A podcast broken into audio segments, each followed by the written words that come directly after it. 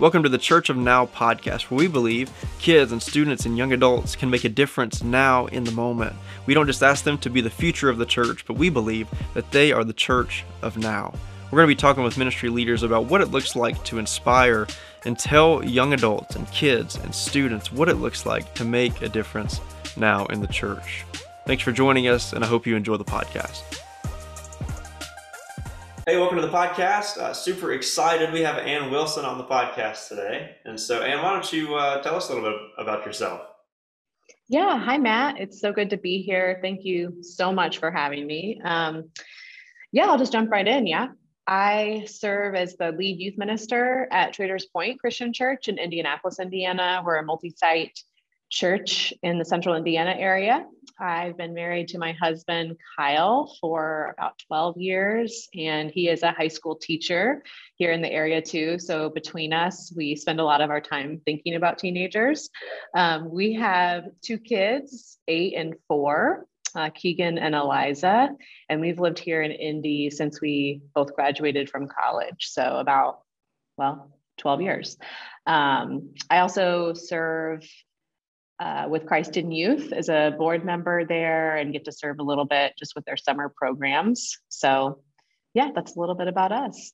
That's awesome. And so you said you're the lead, you know, youth minister at Traders Point. Mm-hmm. And so what is what does that actually look like for you? What is I know we've talked with Lauren a little mm-hmm. bit last week about Traders Point. Yeah. You know, what are do you all have campuses? You know, what does all that look like, and mm-hmm. what does youth ministry look for you right now? Look like for you right now? Yeah, so I serve as the lead, which basically means I serve all of the youth ministers that serve at campuses. So um, I'm a set, I mean, in multi-site language, I guess I'm a central lead. So I serve on the central team. Um, we have two other people on our central team, one who oversees operations and one who oversees all digital content. And then we have a leadership resident too. And so I lead the central team and then I also lead our campus um, youth staff. And so I, you know, not just lead meetings, but also coaching, supporting, figuring out how we can best serve them, any new initiatives or anything new that we would bring into the ministry, or even just really making sure that we're staying aligned and accountable um, and on mission. So that's kind of what my day to day looks like as far as like the youth ministry lead. I also serve um, in a leadership role at Traders Point. So um, speaking into decisions where I can and being helpful where I can. Um, but then youth ministry, I would say, I mean, as you know, it's looked different almost every month for like 18 months. But in some ways, there are things that have stayed consistent. Um, for us at Traders Point Youth, we um, really value consistency, connection, and we would say cheerleading, but really that means encouragement, not like yeah. high school cheerleading or something. Um, but just recognizing that most environments that students are in are going to be negative and or um, full of, yeah, as we know, students, teenagers' lives are hard right now. And I mean, I think they always have been, but it's just pretty acute with technology and social media. Um, so in those ways, those things have all stayed the same. Um, we have tried our best to be as consistent as possible, whether online or in person. Um, I don't know if Lauren I don't know, remember if she touched on this or not, but small groups are a big part of our ministry strategy. And so we've tried to stay consistent with those. And then we've just fought for connection wherever we can find it, whether it's online or in person. So um, those things have all stayed the same, even though the methods maybe have changed over the last 18 months. But now we're in a place of like, oh, yeah, those things have been the same the last 18 months. And that feels good to look back on and know that even though things have looked different, yeah, that stuff hasn't changed. So yeah, that's a little bit of yeah. We were all forced into different methods, right? And it goes back yes. to that old thing, you know, methods methods may change, message stays the same. Um, mm-hmm. so it's so important. Um, so, so you've been working in youth ministry for a little bit, and you obviously lead a team and do all this. And so you're around students a lot. You said your husband's around students a lot, and so mm-hmm. you probably have a, a decent understanding of, of young people and young students. And so, what would you say that students need to hear right now in our world? Yeah, I think, you know, it's really interesting because in some ways, um, so my husband's a history teacher, which means that I am usually flooded with his like academic thoughts about this current this current moment. Um, yeah. Um, and because he has so much context um, in his brain of different decades and generations. One thing that he talks a lot about is like the danger. So I'm going to have two parts to this answer. I'm sorry. But the first is like he talks a lot about the danger of presentism, and that is the idea of belief that like now is different than any other time in history. Um, and that's challenged me a lot because I think the last 18 months for me personally have felt different than any other time in history. And I say all that with that is true. And then also, what's true is there are some things that are unique to this time in history. So, what's I think been constant is that the adolescent age, at least for the last 15 years, 50 really, um, has been a time of development for people, right? Where they're asking, like, who am I? Where do I fit? What difference can I make? Those questions I think have remained the same. I think um, the way that those questions are lived out or even asked differently has changed in the last five to 10 years, I would say. Um, our team right now, and I know that Lauren referenced this last week, but we've been reading a book um, that just came out, The Three Questions That Change Every Teenager by Kara Powell and the Fuller Youth Institute. And she talks about how teenagers really are asking, and they surveyed like rural, urban, suburban, like wide range of teenagers. And the primary questions that they're asking are really around like, hey, our generation is diverse. How do we navigate all this racial pain in our country? How do I navigate the conversation around gender identity and sexuality?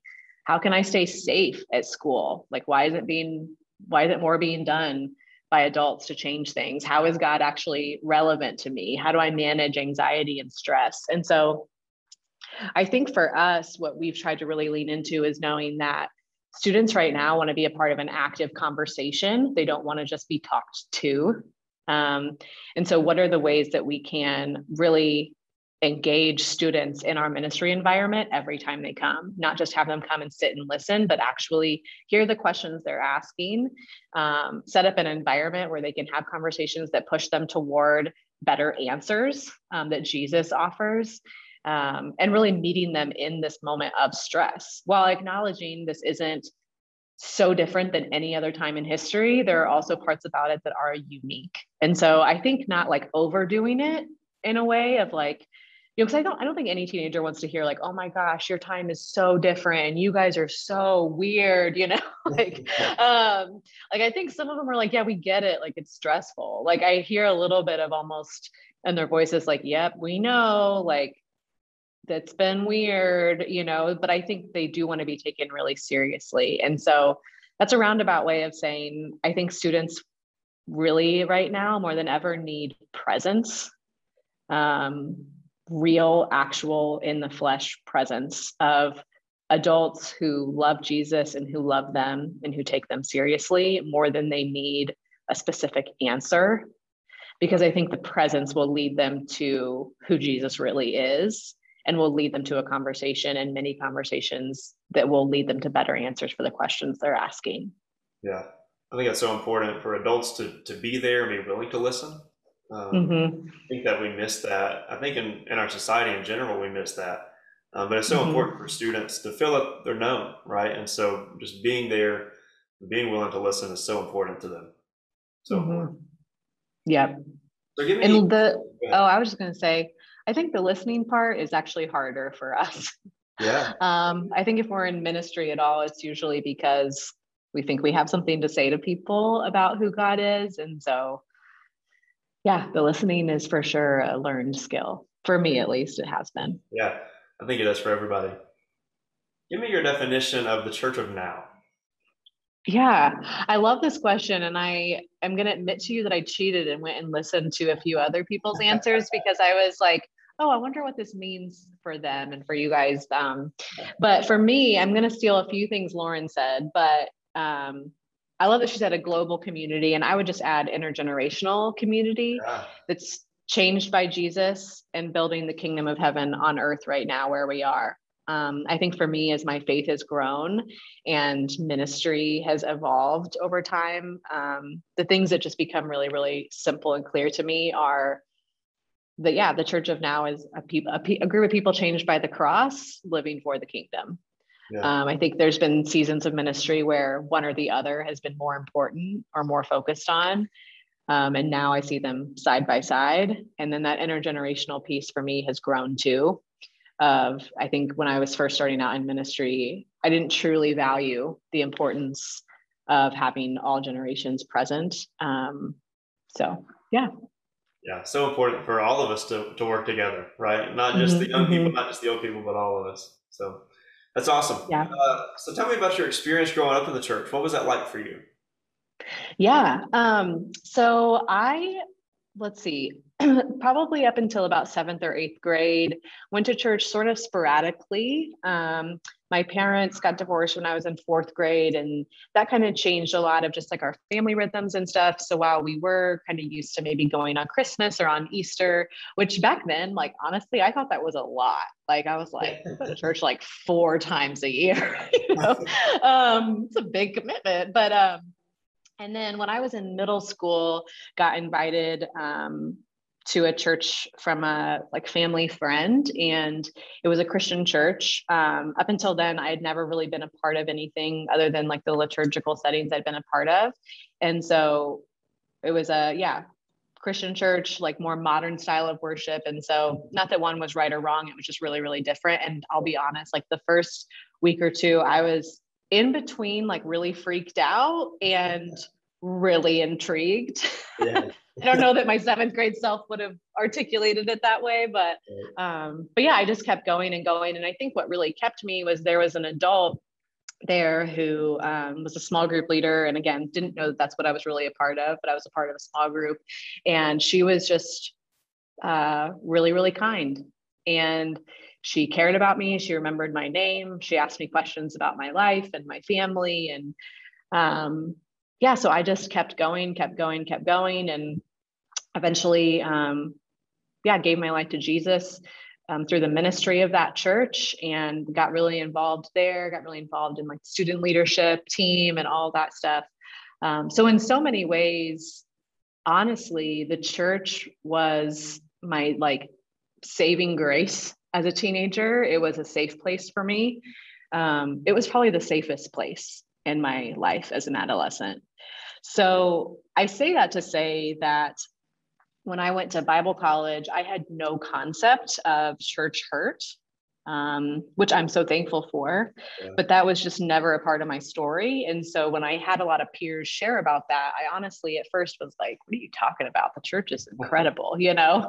um, and so I think that that really shaped, though, my ministry because um, I saw what the church could be at such a young age. And while I didn't see necessarily people who looked like me leading at a high level, I did experience a lot of, um, I just had a lot of female mentors in my life that poured into me through our church. And so, um, yeah, that definitely shaped my experience. My youth pastor really encouraged me to go into ministry and really had one of those, like, I see this in you conversations with me at the age of 17. And um, you know, directed me toward different Bible colleges and stuff. And because again, that wasn't really in our family history, like I had no clue what a Bible college even was. Like I was like, do people even like wear normal clothes there? Like what happens there? You know, like do we study anything else? What do we do? Just like read the Bible a hundred times and you're done. Like, um, and so looking back, I can see just the different ways that uh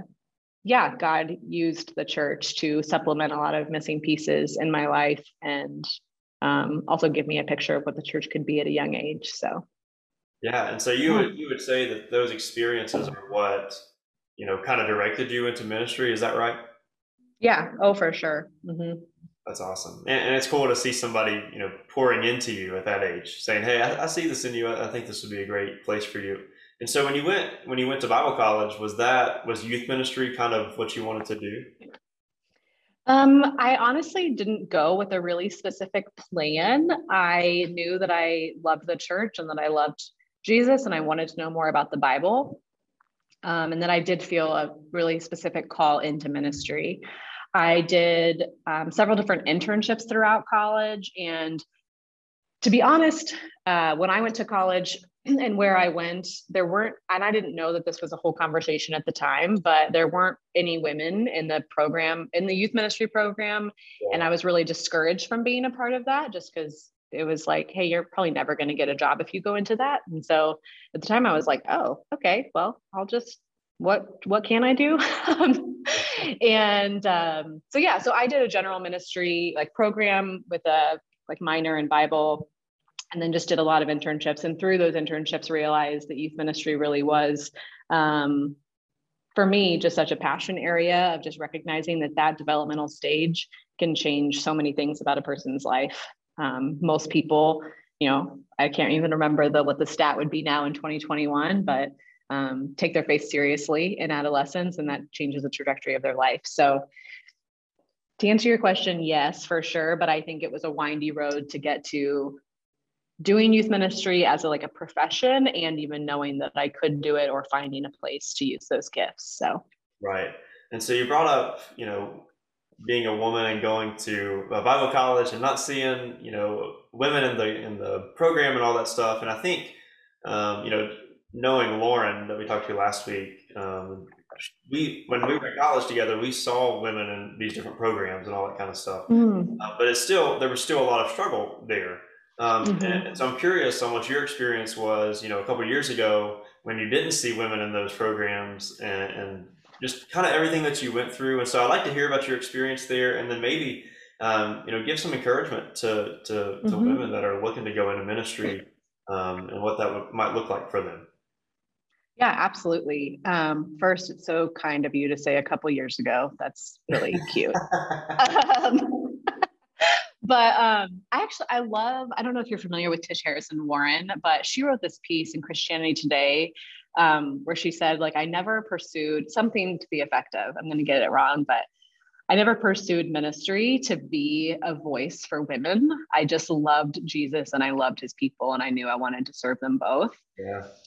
And I think that really summarizes my own journey. I had no intention of going into ministry and being like a trailblazer, so to speak. Yeah. Um, and I denied that existence for a long time, to be honest. Like, I really did not want that title. I didn't want to blaze a trail. I wanted to go on, like, where is the path that women have been on? Can I walk down that road? And finally, I think just realized if I'm going to pursue youth ministry, there's going to have to be a little bit of that, and the Lord will see me through, and I don't need to defend myself. So, um, yeah, out of I will say that God was so good to me, and that He placed a lot of male mentors in my life along the way that didn't see me as a woman in ministry, but just saw me as a person um, who loved teenagers and who had gifts that they wanted to help develop. And so um, not just my own youth pastor, but had several um, men, both Bible college professors and youth ministers that I interned with, really give me a chance and give me an opportunity, even though there were some things that were um, uncomfortable scenarios to walk through of like they'd never had a woman on their team or um, you know me being in the room changed the dynamic. They were used to being able to tell jokes that maybe they shouldn't have even been telling to begin with. And now my presence reminded them, like, yeah. hey, we're not teenagers, we're grown adults, you know? Um, yeah, so that was maybe a little too personal, but uh, so I think I could summarize like the first few years were of me honestly just trying to navigate my way through the dark, but knowing like I love Jesus, I love his people. And I am one of my mentors told me, she just always said, you know, you do not need to defend yourself, like let God defend you. No. Like you do not need to walk into a space. And if you are criticized or if someone questions your motives, um, you know what they are. You don't need to walk in and defend yourself. And so I've really tried to do that, not always beautifully or well. But um, yeah, so I, right out of college, was like an associate youth minister um, at a church here in Indy, which is what brought us to Indy, and really had a great experience. Um, the my boss was incredible, and he really poured a lot into me.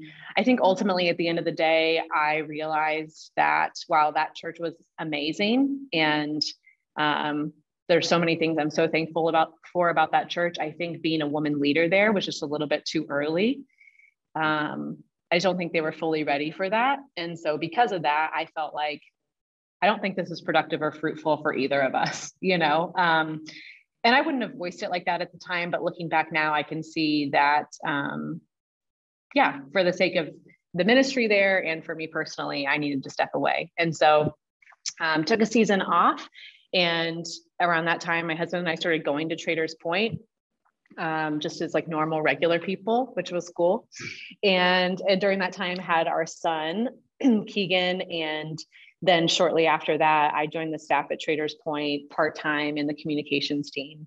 And during, I was in communications at Traders for about five years and, you know, volunteered in different ways, like in youth ministry, um, but really allowed God to heal a lot of wounds that had built up over like my first eight years or so of ministry, including like Bible college. Um, because I went in so naively, I don't think I had any idea of what was coming. Mm-hmm. and I just kind of knew if I don't let the Lord heal me right now, I am going to walk into the rest of my ministry life like embittered. And so I went through a lot of therapy and um, really got some good friends around me to speak the truth over me of who I was and my calling. Um, and then just allowed myself, I think, to be in the shadows a little bit and experience what it's like to be a volunteer and to be behind the scenes, um, which I would never um, take back. It was such a beautiful season. And then uh, three years ago or so, um, step back into like full-time vocational youth ministry. I'd been full-time at Traders for a few years at that point, but was serving in communications. And yeah, then have been back in youth ministry out of retirement, so to speak, since. and it's been amazing. I think the thing that I wasn't prepared for was how much the conversation around gender changed in those five years. Um, it used to be me being the only woman in the room, and now most rooms I'm in around youth ministers, especially, it's like 30 to 40% women, which is just wild, like how much has changed. Like it's truly sometimes shocking, to be honest. I'm like, right. yeah, I have to adjust. So, but I'm really thankful because I can look back now and see that um, God healed me so that then I could pour into women to come after me, but not from a jaded place, but from like a whole healed place. Um, and yeah, now I think what when I can have the conversation around being a woman in ministry, it's just from a really different lens. And it's not it's not that I haven't been wounded. Like there are places that for sure I have, but I'm not speaking from like a bloody place. It's been healed up and bandaged, you know. Wow. So right. that might have been more than you bargained for, but yeah. no, that was great. Thanks for thanks for telling me that, sharing your story there. Yeah. Um, I want to switch gears a minute. Um, so we know as youth ministers that one of the biggest things that we can do is help the family, right? Mm-hmm. Um, the family is with this, you know, their students more than we are, and so sometimes sometimes parents or families can come to the youth ministers and say, "Hey, I want my kid to make a difference now. You know, what can they mm-hmm. do?" Um, and I think that's a great question, an important question for a parent to ask. But how can we, as ministers and youth ministers, um, help families encourage their students to make a difference now? Hmm. So I think I would have answered this question differently before being a parent. And now that I am a parent, I see, yeah, I just see it a, not differently, but um, maybe, yeah, just older. Not that with age comes wisdom, as we know, but sometimes it does not. But I think one of the hardest things that I've observed from friends and parents in our church who parent teens is that when you're a parent to little people, it's really acceptable to talk about the hard things about being a parent to little kids, right? Like if they throw a tantrum or if they poop their pants or if like something happens with a teacher, it's very fun and almost like expected that you're all going to be kind of in that together as parents. What I observe though is parents of teenagers can get really isolated really fast because confidentiality with teenagers is of the utmost importance to keep their trust and respect. And so, with that, I think comes that parents often get isolated in their struggles with their teenagers and then don't really form community or know how to raise their hand when their kids are struggling. Um, and so, I think I would just say, first and foremost, that I think it's really, really imperative in the role of a youth minister and in small group leaders to make sure that they are voicing out loud, like, we are here for you we know that being a parent to a teenager isn't easy. And um, we know that there are struggles and we're here to help you. I think it can't be overstated how much you almost need to put yourself out there with parents to let them know that because I do think there's a hesitancy for parents to come forward and share something because of that confidentiality piece, if that makes sense. Yeah. Um, and with that said, then I think um, parents need really tangible opportunities to help students um, find ways to make a difference and when possible to do it together as a family. And so um, for us we're really leaning into this right now. We're not doing it perfectly but we're really really trying hard to think about okay as a youth ministry and even as a kids and youth ministry like we're not just ministering to kids and youth. Like we have them at best 40 hours a year. I know most people know the stats around this, right? But like at best, we have them 40 hours a year. Like we should make sure that those 40 hours are incredible, but most of our time probably needs to shift toward thinking about the other Monday through Saturday. So um, I think for us, it's really about changing our ministry mindset to think about parents not just fourth or fifth, but almost second of okay so even like when we're on trips you know it's like how are we communicating with parents? How are we letting them know what's happening? How can we give them clues of like what to ask their kids when they get off the bus and into the car so that it's not like did you have fun? Yeah bye you know? Um how can we show up in proactive ways of like hey we know that during this time your students are navigating conversations around technology sexuality here are some resources. Um, we want you to know we're here to support you. So i think really it's about changing your mindset of waiting for a parent to come to you in crisis to raising your hand and letting them know that you're a place that they can get resources. They're going to google their problems anyways. They might as well know that you're a resource with like legitimate help. Um, and then finding tangible ways that you can offer families opportunities to serve together and um, yeah to give their families a better story. I think most parents would say that they're probably struggling with their teenagers being self-absorbed. That is the developmental stage that they're in. That's just the way that their brains are wired. And so i think any way that you can provide a family an opportunity to serve together that paints a different story for their family. So like for example um, this christmas we're able to partner with a community partner and open up the opportunity for families to serve at that center's christmas store.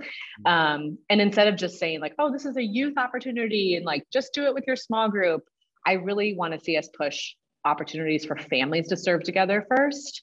Um, that doesn't mean they can't do it with their small group, but I think parents are really looking to make a difference with their families together, and they know that those things will get their teenagers out of themselves. Um, they just need some small, simple steps. So, yeah, that's incredible. Yeah. I love that. I love I love what you said about they're going to Google stuff anyways. They might as well come to somebody that they could trust and has some information or whatever. So that's I like that. That's great. Oh yeah. I mean, I think the, the reality is if you don't give them an answer, they're gonna Google it or YouTube it or Instagram search. Like, I mean, so I just I think we need to be on the front lines of saying, hey, we are in the real world. We want to offer real help to you. Here's some resources that we would give to you about this, this, and this. I think you just need to have that almost like in a note on your phone at all times, you know? Yeah, that's awesome. That's awesome. Yeah. Um, so you know, there, there's people out there that have been told that they are not a part of the church, or they can't be a part of the church mm-hmm. yet, or maybe they're part of the church of the past. And, and so, what would you say to a listener um, who's been told that they're not a part of the church of now, or maybe feels like they're not? Hmm. Well, I think it depends on one. I'd want to hear their story because obviously, so much of who we are is shaped by our past experiences. Um, I think I'd tell you first, like, I believe you and your feelings are real and they matter. Yeah. I think I would also say, um, I love the way that Steve Carter has said this about his experience at Willow. Of um, he said he he said, you know, the church didn't hurt me, five people did. Yeah. And I think I often hear people give overarching statements about the church when they're really talking about three people. And I know why people do that, obviously, those people represent the church. Um, but I think it's really important to narrow down what voices have told you that and do they align with Jesus and who he is? And if not, then you can throw it away. Yeah. Um, and I wish that I would have told myself that at 25 uh, I'd had so many people at that point tell me that I didn't belong in a leadership role, that I didn't belong at the table, that I didn't belong um, teaching that I didn't belong, you know, all these things. And when I finally actually just looked at the ministry and the life of Jesus and poured myself into the Bible, I realized that, uh, yeah, the church hasn't hurt me. These three people have. And they are saved by the grace of God as well, but they also don't have authoritative power in my life. And so I just hope as people we're drawn to the words and the ministry of Jesus more than we are to the mistakes of the ways that human people have led the church. And I think now is the time, like, now is the time for this generation to shape the future. Um, I don't think that we need to wait for permission or for a big industrial door to be opened. And I hope um, this generation just steps into, and I think they will. I actually don't think they need that they think they need permission, which I think is amazing. You know, and I think it's a double-edged sword, right? Because there is a lot to be learned from generations before us, and so I don't want that to get like thrown out like baby with the bathwater. But um, I think just narrowing in on what has made you feel that way, and is it really true of who Jesus is? And if not, I think you can throw it away. Yeah, that's beautiful. Thank you.